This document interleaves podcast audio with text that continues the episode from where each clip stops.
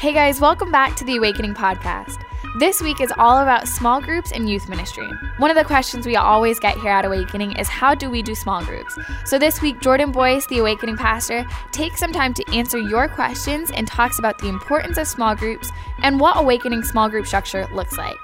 After that, Jordan sits down with Chad Veach and discusses youth ministry and raising young disciples. This episode is a great resource for youth leaders and youth pastors, so we hope this helps you in your ministry, and we encourage you to share this with someone who needs it. What's up, LC? How you guys doing tonight? My name is Wanson, and I'm here with Pastor Jordan, the Awakening Pastor. Tonight, we're actually going to talk about crews. Now, a lot of people ask us questions about what our crews are like at Awakening, why we do crews, and what's been happening with us is we've been seeing the, a crew culture in Awakening has been helping the youth ministry grow, and it creates this, this sense of family. So I'm excited tonight to be with Pastor Jordan, just asking him some questions on why we do crews, how we do crews, some practical things to help youth pastors and youth leaders with their youth ministries with crews. So, Pastor Jordan, are you ready to get started? Glad to be here. Anything to say to the youth pastors before we get started I'm glad up there? that you're here. Are they doing well? they are. They need some encouragement. You guys keep going for it. Just keep pushing. Don't quit on Thursday morning, and and eventually your youth ministry will get better and better. Crews are possible, and you can have good small groups. There is a way to do them right. So, Pastor Jordan, let me just let's start with this question here. Why do we even do crews at Awakening? Crews are small groups. And so the reason we wanted to talk about small groups is because we do have so many people emailing Awakening or texting us, Facebook messaging, all different uh, forms of communication asking, asking us about our small group system at Awakening. We recently went to monthly services with weekly small groups, and it's been you know extremely It's successful. awesome. It's been awesome. So we're actually awakening actually just happened. It's been a crew night tonight where we really really emphasize crews even more than we normally do, and so that's why we thought we would do this special thing for leaders. And uh, and amidst all these questions, we thought we would uh, kind of talk about the importance that small groups are to our ministry, and uh, kind of explain how we do them a little bit. And uh, and so we took some of the most frequently asked questions and uh, and and I kind of kind of go through them here a little bit tonight, but. Crews are essentially our small groups. They are probably the most important thing we do in youth ministry. And I believe every youth ministry that can should do small groups. I, I- I mean, if they could possibly pull it off, even if it's two, five, ten small groups, small groups will do what a service can't do. And in our church, we believe that small groups should bring friendship and accountability two of the things that really can't happen in service. See, services can have praise and worship and evangelism and, and, and salvations. It could be a great gathering together in crowds and it could be all those fun things. But um, a lot of times, accountability is, is so much more one on one. It's tough to do in a service setting and even friendship. I know before and after youth group you can get some friendship time in, but it's very uh, uh, a small amount of time uh, available to do that. So uh, we believe those two things are answered in small groups every single week. Yeah. And so we would encourage everybody to have small groups, work on small groups, start small groups, be consistent with small groups. I believe it will change your youth ministry. So that's what we've been doing here. And our small groups have been growing, which means our youth ministry's been growing. Absolutely. In fact, when we, you know, if I could add to what he said, when we launched small group, when we launched to once a month services, you know, we actually saw the people who now we what we see is the people who are coming to crews weekly was the same number as the people who used to come to our weekly services. Right. Which is pretty awesome. Right, right. Because uh, which is cool. We always used to say, and I always used to say as a youth pastor, I would rather a young person go to small group than church or, or than um, a youth church if they had to choose one that week. I'd rather them make it to small group. And uh, eventually, it kind of became a challenge for us. We were looking at great churches doing the motion model, which is once a month service, and we kind of said, if if we believe it so much, let's do something about it. Absolutely. And so we did launch uh, our small groups being weekly, and we have a once a month service where we gather together and have all that stuff. But for our church, Sunday morning has uh, really great worship, and the word is really great even to a 16 year old. So it kind of covers the service side, so we're able to even double down on small groups. But even when we were weekly, Yeah. we had small groups. That's right, we did. We didn't have as many, but we had small groups, and because I believe it is the most important aspect that will disciple your young people. Absolutely. Which Now, is the point. For all the theologians watching, I know they're wondering where do you find crews in Scripture? Well, you find it all over. The Bible always talks about how the church would meet uh, in the temple and in homes. That's at church and in small groups. It's not one or the other. and one is not more necessarily spiritual than the other. Both are necessary. That you gather together, you get taught scriptures, you have worship, but then you break bread together in home. So we see that all throughout the book of Acts. We also see it with uh, the, the teachings of Jesus. Mm-hmm. We see Jesus had 12 disciples. They were with him for three and a half years. That's a small group. Mm-hmm. That's a, an intense small group. Mm-hmm. And, uh, and we, we, uh, we see it even in other places in scripture. And, and I think um, the small group model uh, is from the very beginning of the, the local church. Right. And if you want to have a healthy local church, you need to have it. Yeah, absolutely. Now, sometimes it's kind of difficult to know who should and who shouldn't be a small group leader, and maybe you appoint the wrong person, or, or this person doesn't really have that gifting with communication. So, let me just ask this question What makes a good small group leader? How do you know who should be a small group leader? Well, like I said before, it doesn't necessarily matter if you have 100 small group leaders or 10, uh, just start somewhere. Because sometimes people want to have a, a, ton of small group leaders, they want to have it all at once, they want to have their whole entire youth ministry in small groups all at once. But just start where you can. I remember when we launched small groups, um, back then we called them ground units, yeah. now we call them crews, but uh, uh, because our, our youth ministry's name was Ground Zero, which is a terrible name. Why? I don't know. I don't know how. So we called them ground units. And uh, we had four small group leaders at that time and uh, and that's all that we could you know kind of handle. Mm-hmm. Um, and and and I don't even know how many of them have continued on. One of them has actually she works at the church now. She's a great crew leader even yes, still. But uh, we launched four ground units, and then that became seven or ten. But the beauty was that we just started, mm-hmm. and and even though we didn't have eighty or whatever, we had four, and they, they could accept 10, 12 kids. Some of them had two or three but uh, it brought something to our youth ministry that was desperately needed. Yeah. And so um, I am all for the crowd. I love the crowd. I mm-hmm. want to have the crowd. But I think you do your church a disservice in the long term if you don't create a space uh, to have discipleship, right. to have deep discipleship, to have personal discipleship and accountability. So uh, if I was to say anything to youth pastors, I'd say just start. Just start. Two, three, four. If you can't find a couple other small group leaders, find one you know? And the qualities that you're looking for is people of character. Right. people that are are loyal. They're in this thing. Right. they're not necessarily trying to get on the stage or or have a calling to preach. We don't need another sermon. The sermon was already on saturday already on a wednesday night whenever you have youth. We already we already had the sermon mm-hmm. preached. We need people that just love kids. Mm-hmm. and this is pretty wide open net for who could you know be a small group leader. Mm-hmm. um, some of the qualities we look for are again people that that are character. They're consistent they're not always ducking small group. Right. They're not coming up with reasons to not have small group. Consistency is the key to growing great small groups. Mm-hmm. We have uh, we uh, we are always looking for people uh, that that love teenagers or, or love you know and, and a lot of our greatest small group leaders are young adults mm. they're in college or whatever and they can't maybe do a ton of things but they can hang out with some kids at mcdonald's once right. a week and i'm telling you it makes the world of difference yeah. for for people uh, so we want you to have character we want you to be consistent right. we want you to love the people and i think if you can find that everything else uh, kind of falls into place. Yeah. We don't need you to be a phenomenal communicator. Right. Uh, or a, a soon-to-be youth pastor. See, the problem we have a lot of times in small groups is we want giant small groups. Right. And and we we celebrate giant small groups. If they have 30 people in their small group, we say, "Oh, look at Lisa yeah. has 30 people in her small group." That's not a small group; it's a youth group. And she's not a small group leader; she's a youth, pastor. youth pastor. You know, like literally, bring her on staff. There you go. But but what, what happens when we celebrate that is we tell all the small group leaders we actually don't want you to have a small That's group. good. We want you to have a giant group. Now, if someone could be faithful with three kids, right. that's an awesome thing. Yep. That's a beautiful thing. I thank God for that. Be faithful with those three. And maybe one of them could be a small group leader and be faithful with 7 mm-hmm. You pull this thing out two or three years, you have uh, a healthy ecosystem mm-hmm. of people, accountable to people, leading people, in, uh, in church with people, and uh, and it happened on a consistent uh, level. So that's awesome. So we've talked about kind of why we do crews and what it looks like to be a good small group leader, but practically speaking, what happens every week in a crew?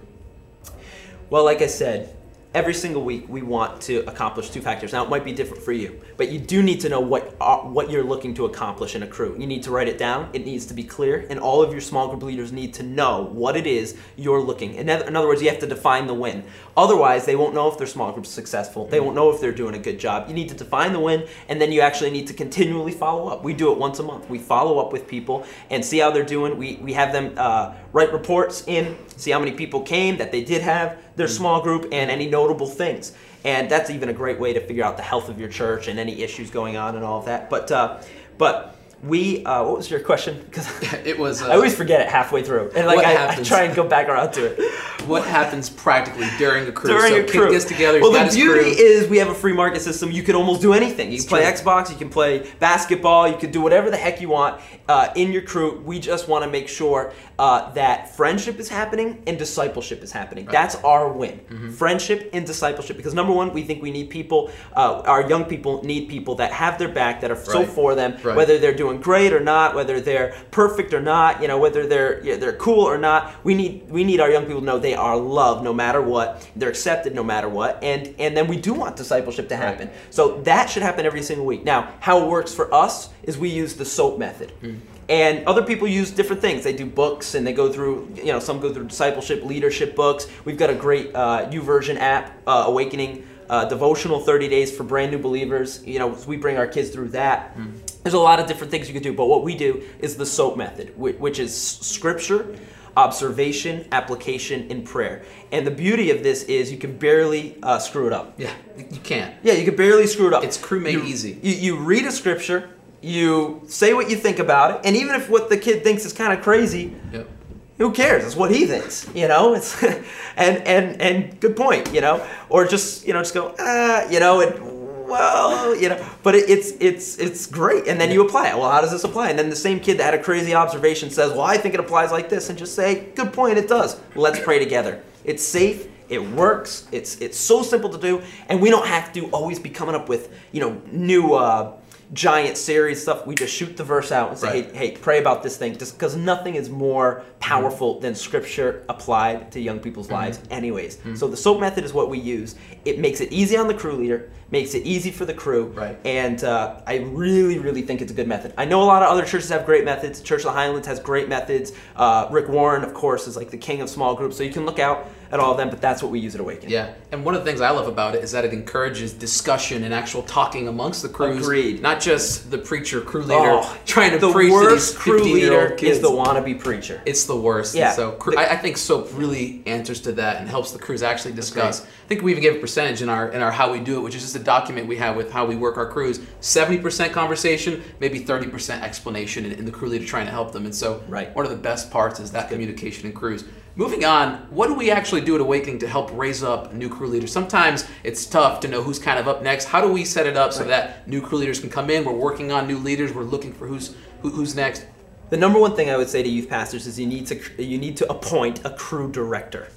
I tried to run it myself for a long time and it just could not get off the ground. You need to find someone who is good at managing um, uh, multiple people, that is good at directing multiple people and multiple crews. They got to be somewhat attuned to. Um, I don't want to say stats, but stats to a degree. You know, they, they got to be attuned to uh, running reports and stuff like that, but also able to speak into people's lives and and correcting them. You know, letting them know, hey, I saw your crew went three hours. It should not go three hours. You know, different different stuff like that. They've got to manage one by one, so they've got to have a good gift mix. But number one, you need to appoint a crew director. If you try to do it as a youth pastor, and you got to run the youth ministry, and you got to preach every week, and you got there's no Yeah. way. No. So you appoint a crew director and watch what they'll do, especially if they have that heart for the thing. Give them some resources. Let them watch this, and um, and you got to do that. The second thing you want to do to raise up crew leaders is have a well. We have a monthly meeting. I know Motion has uh, a meeting every two year, uh, every uh, uh, two times a year, and a lot of people do it different ways. But we have a monthly meeting.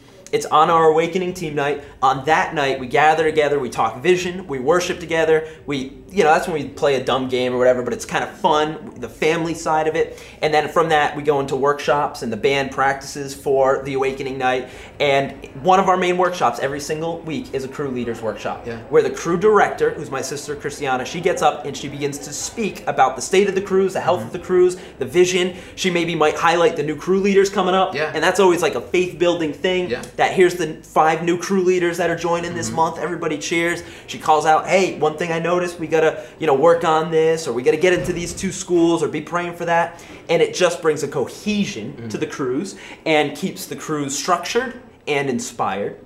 Which you know, if you if you go on our uh, Awakening Collective on Awakening Conference. You can find Pastor, uh, our pastor, Pastor Steve's thoughts on that, which is truly just incredible. Structured and inspired. But um, so that's another way to raise crew leaders up. Sometimes we have a um, a workshop which the new crew leaders can join in. Yeah. We have a, a how we do it handbook of what we're looking for. We hand it to them. We say this is it, all of it. Here we define the win form. It's very clear. We have them listen to our old, uh, you know, some of our our past um, uh, journals and just writings, blogs on on you know uh, what are we talking about? Small groups. and the last thing is every single crew leader has a second Right.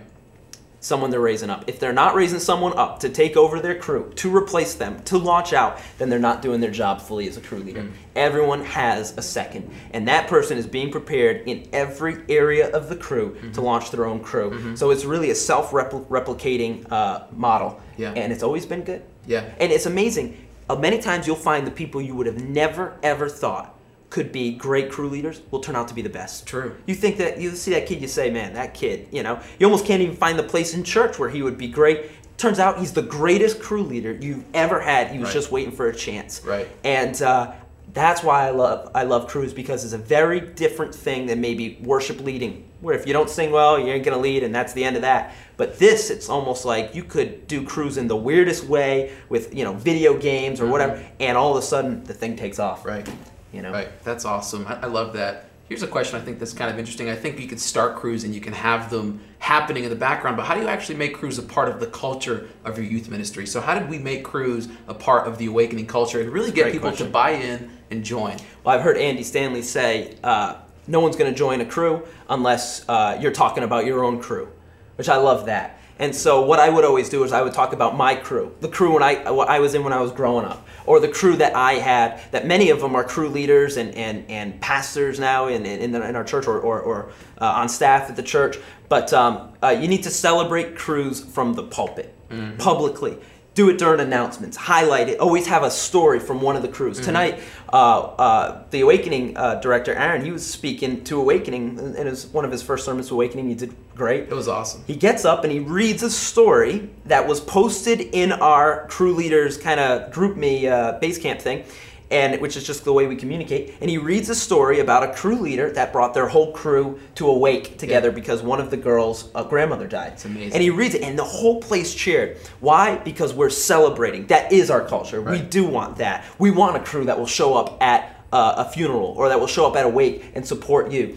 And that does more for crews than online signups or announcements saying you should do this. Come on. God said gather together getting up there and telling a story like that shows the why. Mm. And the why is the most important thing. This is why we do this. It shows the heart. It shows it shows the love. It shows the friendship.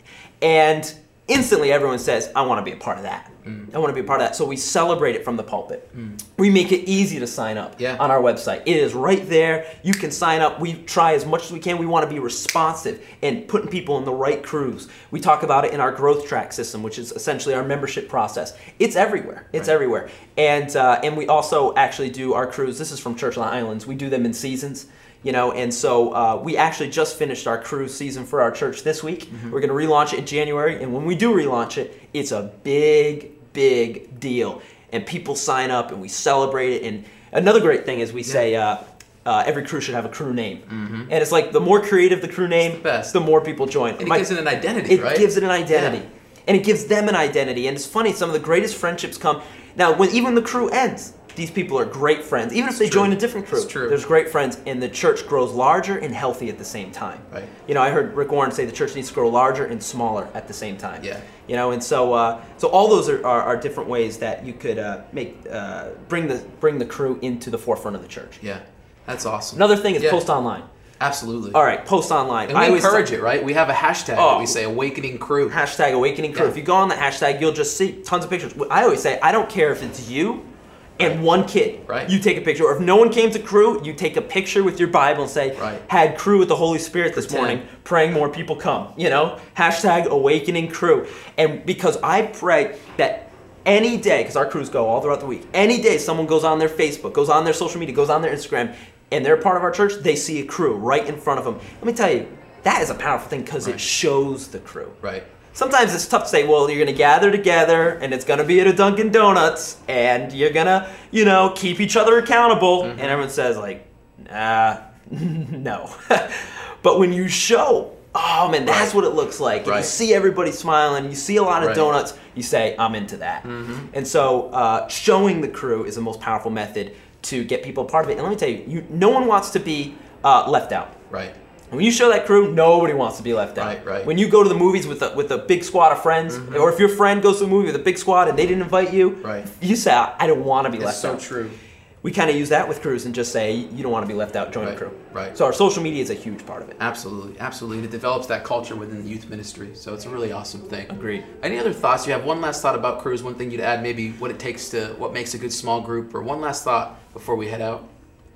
The thing I would say about crews is that it's what Jesus did. Mm. So we see Jesus had a crew.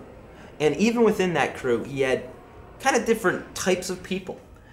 And he had the three that were really close to him, you know, almost his inner circle. Those were the three he was kind of mentoring that were going to really take the heavy weight of the church going forward.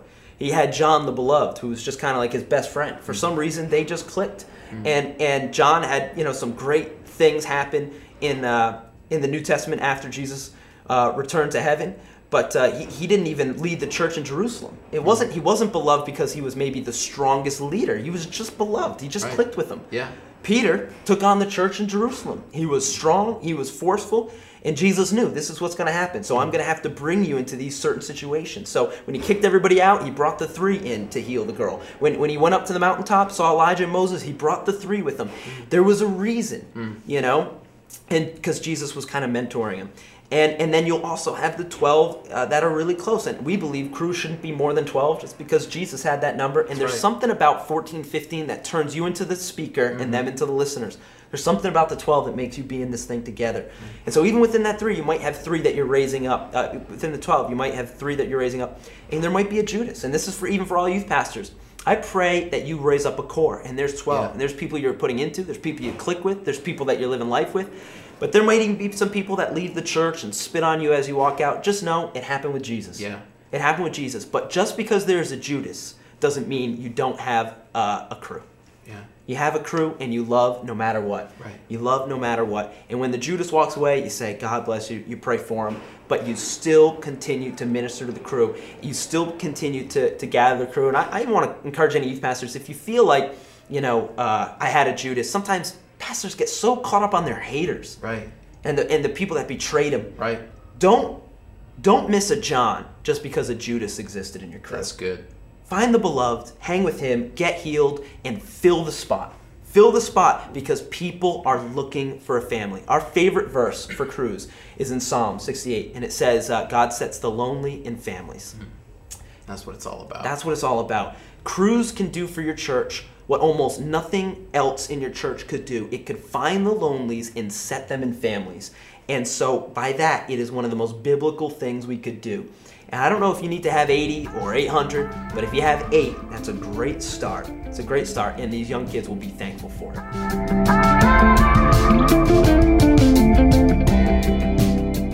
So 14 years as a youth pastor? Yeah.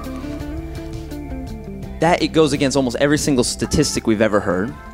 And most of the youth pastors I've known, how on earth do you keep consistent for that long?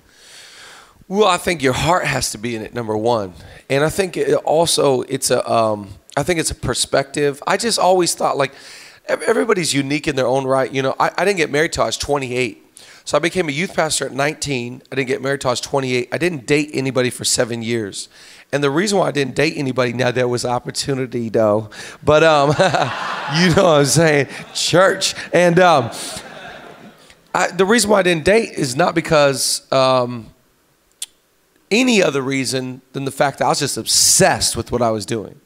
And I didn't want to be distracted. I didn't have time for that. I was investing in the young people. I was, I was just, my head was down. I was trying to reach schools. I was trying to build something. I was trying to help. And I think I just saw youth ministry as the greatest opportunity in the whole world. I'm shaping young people's lives, and that became an obsessive thing to me.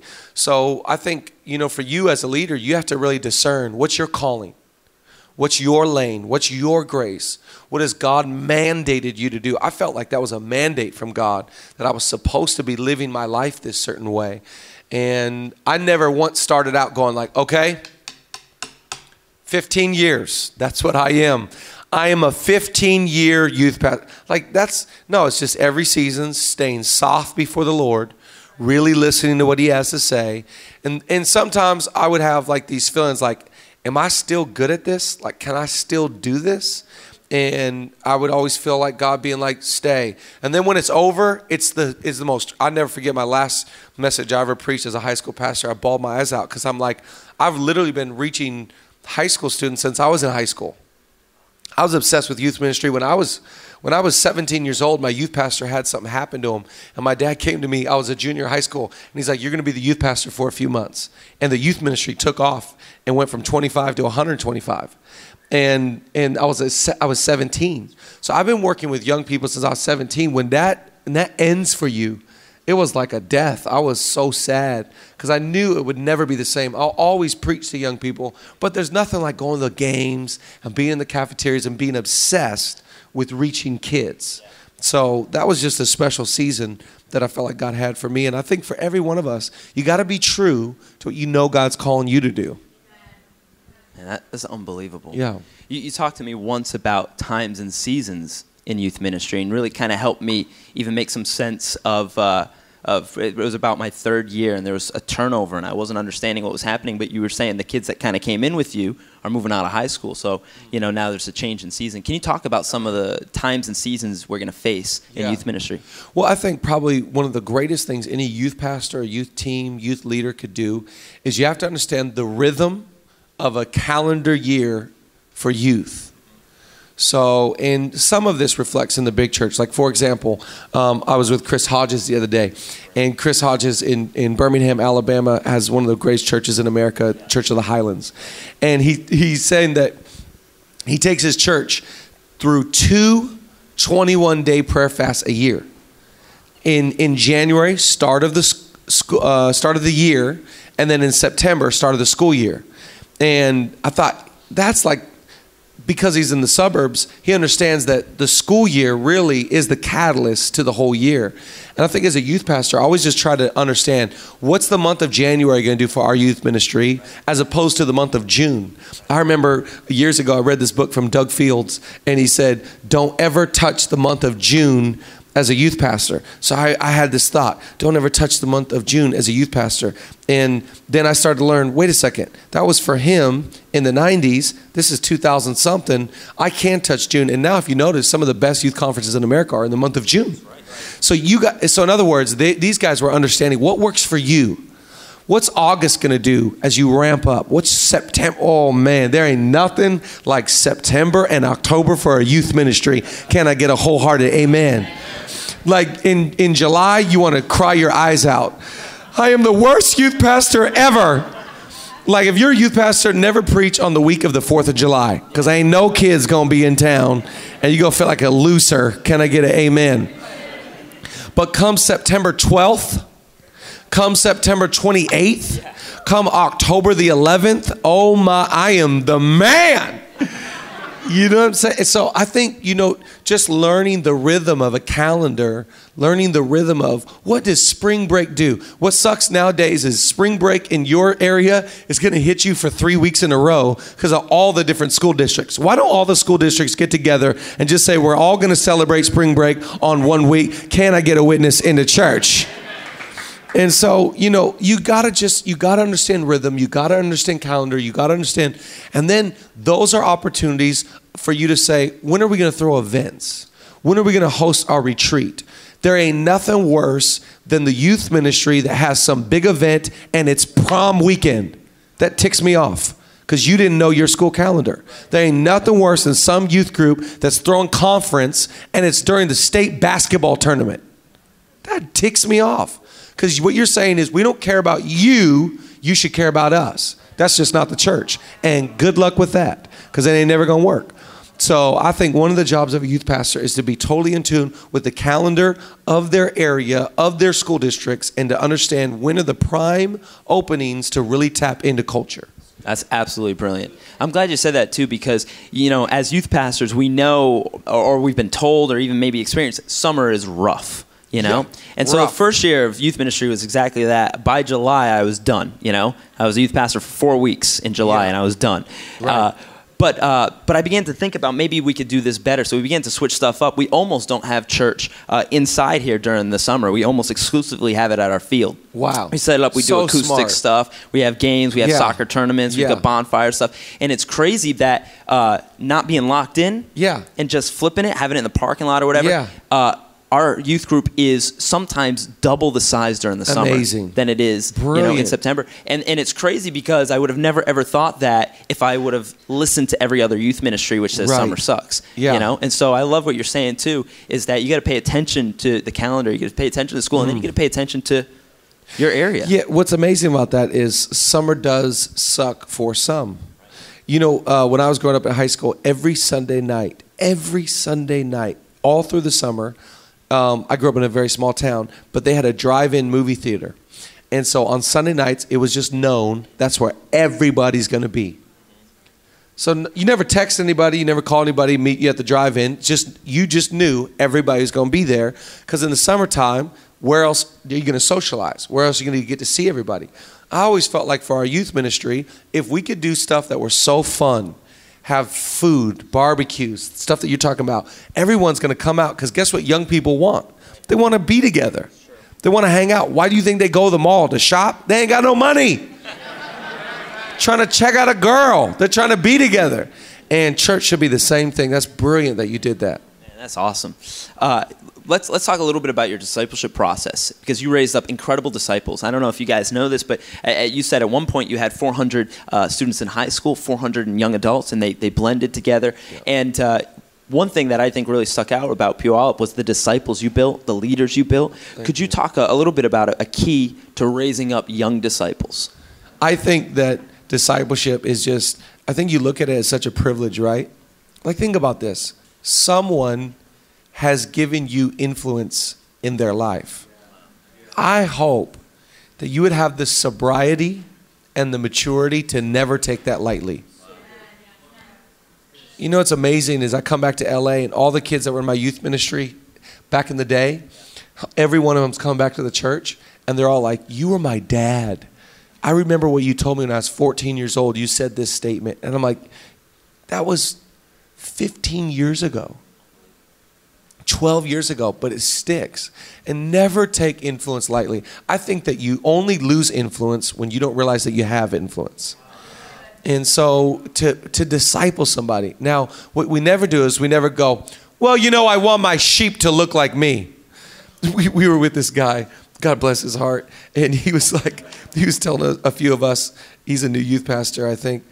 I hope. Anyways, and he was like, he really, I forget what the question was, something like, how's discipleship going? He's like, well, you know, I just want my sheep to smell like me. And I'm like, Acqua di Gio? Like, what are you talking about? Is that the Michael Jordan cologne? Like, what are you talking? He's like, you know, I'm trying to be around my sheep so they get my scent. I'm like, ah, bad language, but I understand what you're saying. You know, I think what we want to do is we want to get kids around you. Remember, the Bible says in Mark 3, and the disciples, they were with him. How did they start this global movement? Well, they just spent a lot of time with him. And even Paul investing in Timothy. Paul tells Timothy, the things that you've seen and heard, you know, go go pass that on to other people. I think the thing about discipleship that we have to understand is it's not always a classroom setting. It's not always you sitting down at some Starbucks and telling them five things. It's you bringing them to the house and saying, "Let's watch the Super Bowl." It's you bringing them to the house, and say, "Come on, let's watch the NBA playoffs." Come on, we're gonna. I'm gonna go um, to this park and play basketball. You guys want to come along? I think um, I heard it said a long time ago that you know ministry or life is is caught more than taught. But I would look at it this way. I always thought they're catching stuff, but I'm always going to teach them as well. So I'm not going to I'm not going to make discipleship totally 100% based upon their ability to read things. Because Jesus put the disciples in his back pocket and let them go everywhere, but then he'd pull them away and he goes, You realize why I said that, right? So it's both caught and taught. You will create great disciples and leaders if you get them around you, let them catch everything, and then you sit them down every once in a while, not every week, because you don't want to become too familiar. But you sit them down and you go, You see why I do this. You see what happened here. You see, and you can use other leaders' poor mistakes and decisions as an examples for them. But the goal is that your disciples, here's the whole point of discipleship, that your disciples go further than you. The disciples aren't there so you can create guys that follow you and are loyal to you. The disciples are there so you can create guys that are so good, they'll go way further than you could ever go yourself. Isn't that your heart for the people that you're leading? Come on, make some noise and let's clap unto God. That's your heart. And that's good. Uh, one movement I'm seeing in youth ministry that kind of bugs me a little bit is it dismisses the crowd at the uh, at the at the the co- or the point of disciples. So they say like it's disciples or crowd, but can crowd and disciples coexist? Absolutely. I'm reading a great book. I, I, I would encourage you to read it. Maybe you already have. It's called Deep and Wide. Oh my gosh. Andy Stanley, unbelievable. One of the brilliant thinkers in the church today. I think what has happened, and it really does bother me as well, is that what is so sexy in Christianity today is the sinner. And what is celebrated so much is the sinner. But I will implore you to make sure that you celebrate the sinner, but that you pay just as much equal value on the saint. Like the reason why your church is awesome is not because the sinner's there. It's awesome because the saint that keeps showing up every week, keeps lifting his hands, keeps tithing, keeps coming to your leaders meeting early. Like that guy's awesome. Thank you that, you know, Ralph showed up and he smells like cigarettes. That's part of our job. But the other part of it is equally, I mean, Jesus spent time with sinners. No question. Spent a lot of time with saints. You see what I'm saying? Absolutely. And as a minister, you got to have the maturity not to get caught up in what is vogue and trendy and sexy. And that's just, well, how many people got saved? 25. Well, that's all that matters. Really? That's all that matters? When did that become the only measuring stick of success? How many are in small groups? How many came to the leaders' meeting? How many are in recovery? Like, how many are in your internship? That's all, those are other measuring sticks for success. So I would say I would try and divide your heart in half and say let's put a lot of emphasis on sinners. And let's let's form a service and you're preaching towards sinners being able to hear it. But but how terrible would this be? Sinners loved it and saints ain't getting nothing. Like your preaching should be able and please read this book because because Andy talks about how to preach to you know multiple layers of a crowd. But I just believe that the word, when the word is preached, the Bible is so sufficient that when you preach the Bible, it will encourage the sinner and the saint when you preach it adequately. Amen. Man, that's awesome. You, t- you, mentioned small groups in there. Uh, you had a great small group program. Could you just give us maybe a couple keys uh, to keeping our small groups fresh and successful working? Yeah, that, that is a great question. I think, um, again, going back, I'm just giving you resources.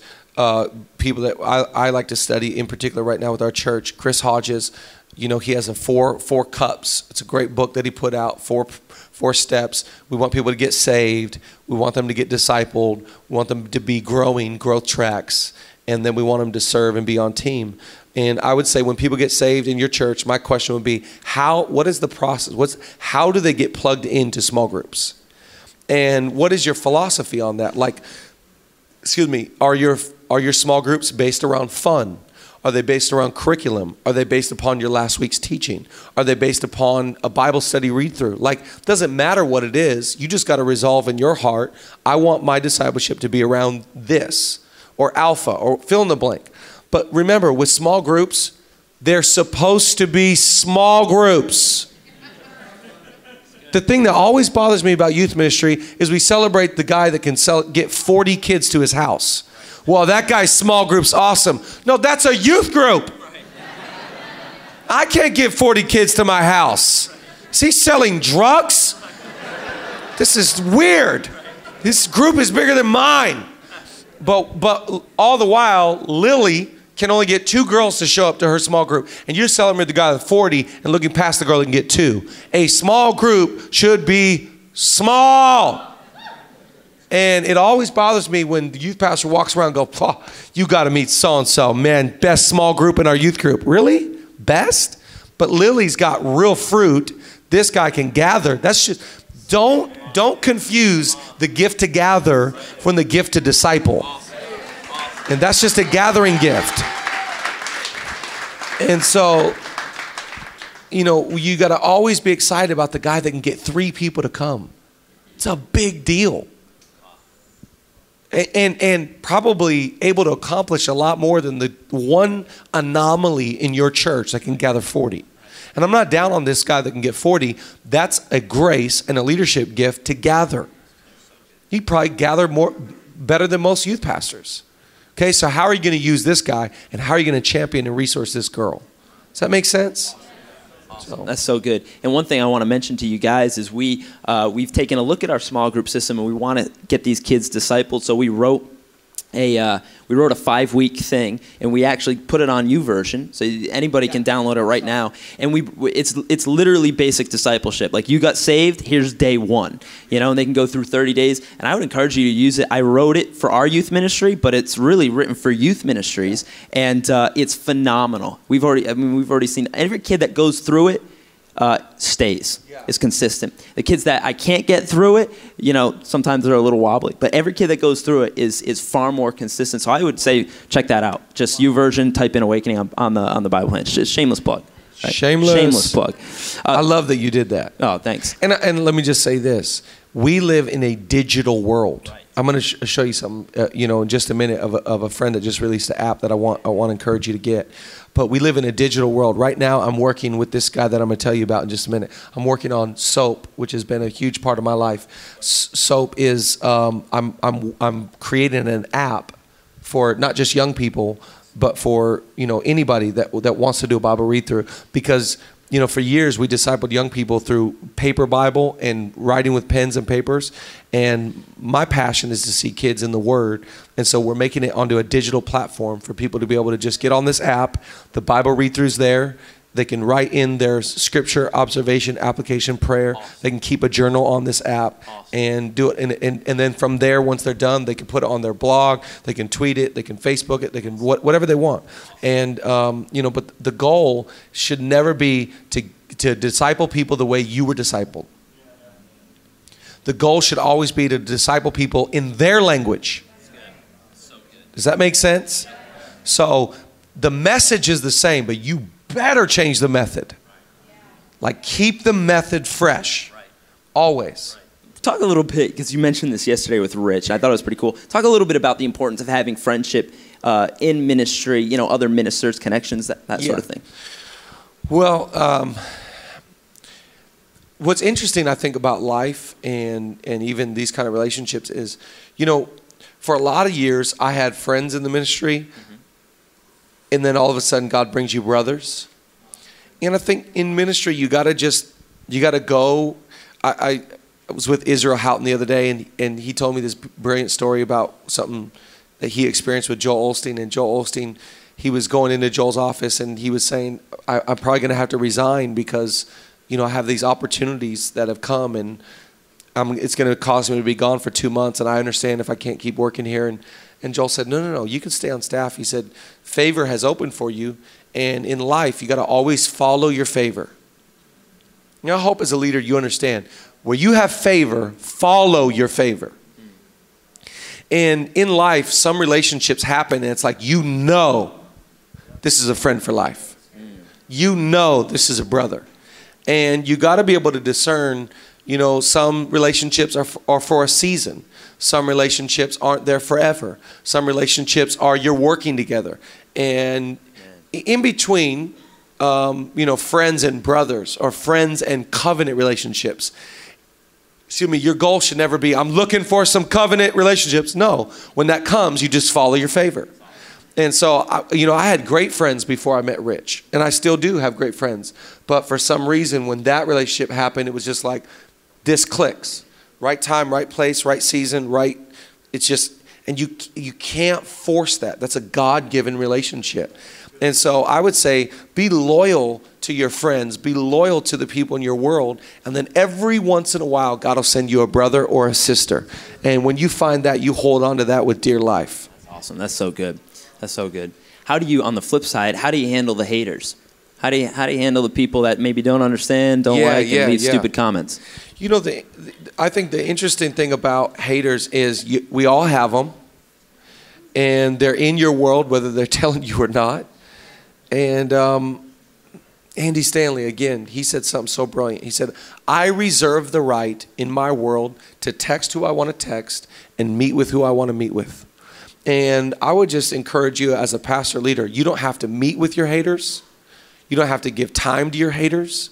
You don't have to give them headspace. Like I've just learned in ministry, like if something if somebody's really not with me, I don't have time for it. And I just I'm not trying to be mean. I just got a lot of people that are with me. And and sometimes this will happen with family. And I've watched leaders I respect really have to distance themselves from family members because family members don't understand the grace. Family members are jealous. Family members are envious. And remember that this is a this is a problem going back to Genesis. Am I my brother's keeper? Like jealousy in in ministry and family. This is an enemy's tactic from the first book. And you have to be able to stay soft and wise and still non offensive, even if family turns against you. And what I don't like is we live in a culture where we give so much accolade to haters. Man, I got haters. So what? You're doing stuff you should. Concerns me if you don't have haters but don't give them space or time or acknowledgement. Like I got people in my world says like I'm sorry. I don't live around negativity. I don't stay around cancer. I don't have time for all that. I don't sit around and talk about people. I don't sit around and, and dwell on the past. I've moved on. You haven't. I just don't have space for it. And I hope that you would, not in a, in a braggadocious or an arrogant way, but you just got to move forward. And don't give praise to haters. I don't acknowledge haters. Why? Because why would I let someone so small, like this morning, I got on Twitter and some dude and just, how do I do that? Okay, block. That simple. I'm never gonna think about it again. Like, I don't have time. I got a lot of people with me going this direction. We got a lot of resources. Let's focus on that. So please don't be the guy that's like on Facebook defending what you're doing. And sometimes some of my friends engage these guys, and I'm like, you think that engaging them is going to change them? Like, just it's not worth it. And so I just, the haters are there. I'm not concerned about some dude in his basement in Delaware talking about me. I'm more concerned about my family or close friends that used to be with me. I'll give a little bit of, of, of energy to that. Can I learn? Are they right? Do I need to repent? No? Okay, let's move on. Yes, let's apologize. But other than that, don't give it too much. That's unbelievable. That's so so good. It's so good. I, I know Pastor Rick Warren talked about the haters, and he said, "Outlove them, outlast them, and outfruit them." yeah, that's I love great. That it's genius. I'm still in that. It's it's, it's Yeah, brilliant. that's brilliant. And you know, you know, Jesus in, in his worst moment in the crucifixion, Bible said he said not a word. You know, Wow. In that moment, silence. And I, I think silence could be the most powerful thing in the world. 100%. And I don't think it's used at all with youth pastors, or, or, or very rarely with youth pastors. Yeah. And it's because of our own insecurity. Yeah. But I think there's something to doing that where you don't give them anything. You know, I You learned that. higher. I learned that the most from Judah. Exactly. He is so brilliant, Yeah, and he would never engage anybody. No. and you know he protects himself f- from from you know receiving that stuff. You should have on your team somebody that filters all that stuff for you, and let them deal with these peasants and these weirdos and these psychopaths, and these religious Pharisees and these idiotic stupid heads. Let somebody else deal with them. You don't have time for that. You know what I mean? It's so good. You, you talked about this once. You said one of the things that left uh, the most impression on you with Judah Smith was that he was a master of discretion. Master. Could you talk about that a little bit? Yeah, and I think you know, um, I, I, I, I, this isn't natural to me. So, like for example, last uh, week, um, I think we had like four churches take an offering for our church, and um, which is you know, unbelievable. And so I get back, and of course, I want to come back to my team and I want to tell them what church, how much, isn't this awesome? So I want to be like, so and so gave us this much, and this church gave us this much. And then I always go to my wife, who is very wise, and go, Can I say that? And she's like, No. Because discretion, it will preserve you. Discretion is more about what you don't say than what you do say. And I just noticed from Judah, he was always not saying so much. He was never, even as one of his closest friends in the world, he was never saying, You know, I was just with so and so. Yeah, they're pretty famous, huh? Like he was ne- never, I can't stand the guy that's always like telling you everything that he's done and is about to do. It's no discretion. Discretion, um, you know, Judah said this one time, and I, I, I really I just stopped and I thought, that is so true. He said, You know, in life, you're either all of a sudden realizing that you trust somebody, or you're all of a sudden realizing, I don't know when I stopped trusting that person, but I stopped trusting them. And what is it's a sense. It's it's it's a discernment. It's a going, they're trustworthy. Usually people with discretion are very trusted. People that run their mouth and talk too much are very rarely trusted. You got to ask yourself as a leader, do you want to be trusted? I can't think of a thing that I desire more as a leader than to be respected and trusted. Not followed and enamored with. Respect and trust. Discretion will put you in that class. Somebody say amen to that. Amen. And trusted by God. Oh, absolutely. It's why Judah Smith has part of the reason why he has the platform he has. And Trusted. I think it's unbelievable. What's one thing, and we can kind of end here on this question. What's one thing that the local church and maybe local church youth groups need to get better with? What do we need to improve? That's a great question. Um, right away, a, a lot of things come to mind. You know, like I want to see our preaching get better. Like I, you know, sometimes it bothers me. Youth pastors don't get up and preach like,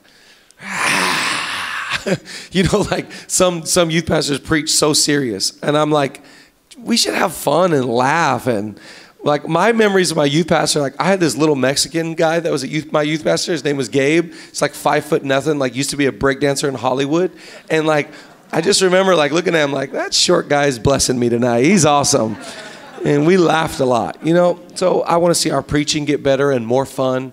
I want to see you know just production wise and creativity. I want to see small groups and campus ministries and events. I want to see all of it get better. I think that the most important thing i would like to see get better i would like to see us integrate young people into the church better. Because my concern is not if you're going to do a great job. My concern is where they're going to be after you do a great job and so you know without any longevity there's no fruit. And so i would just say we have to bend over backwards to plug kids into our church rather than to plug kids into our youth ministry. Like if your youth ministry is the big deal but your pa- pastor and your church is not the big deal it, i'm not saying you wasted your time but you're pretty close to it you know, so I would love to see us improve with creating a pipeline. When I use that word pipeline, do you have an image of what that looks like organizationally on your flow chart? We do this in junior high, we do this in high school, we do this in college, we do this in young adults. We have a pipeline. You know, it bothers me that we spend all this money on kids and youth and then go, good luck, all the best, go with God. You know, like, an 18 year old has no clue how to serve God on their own. They still need their church. Amen to that? And so you should be just as strategic and resourced to 19 and 20 year olds as you should 12 year olds. Thanks for listening to the Awakening Podcast.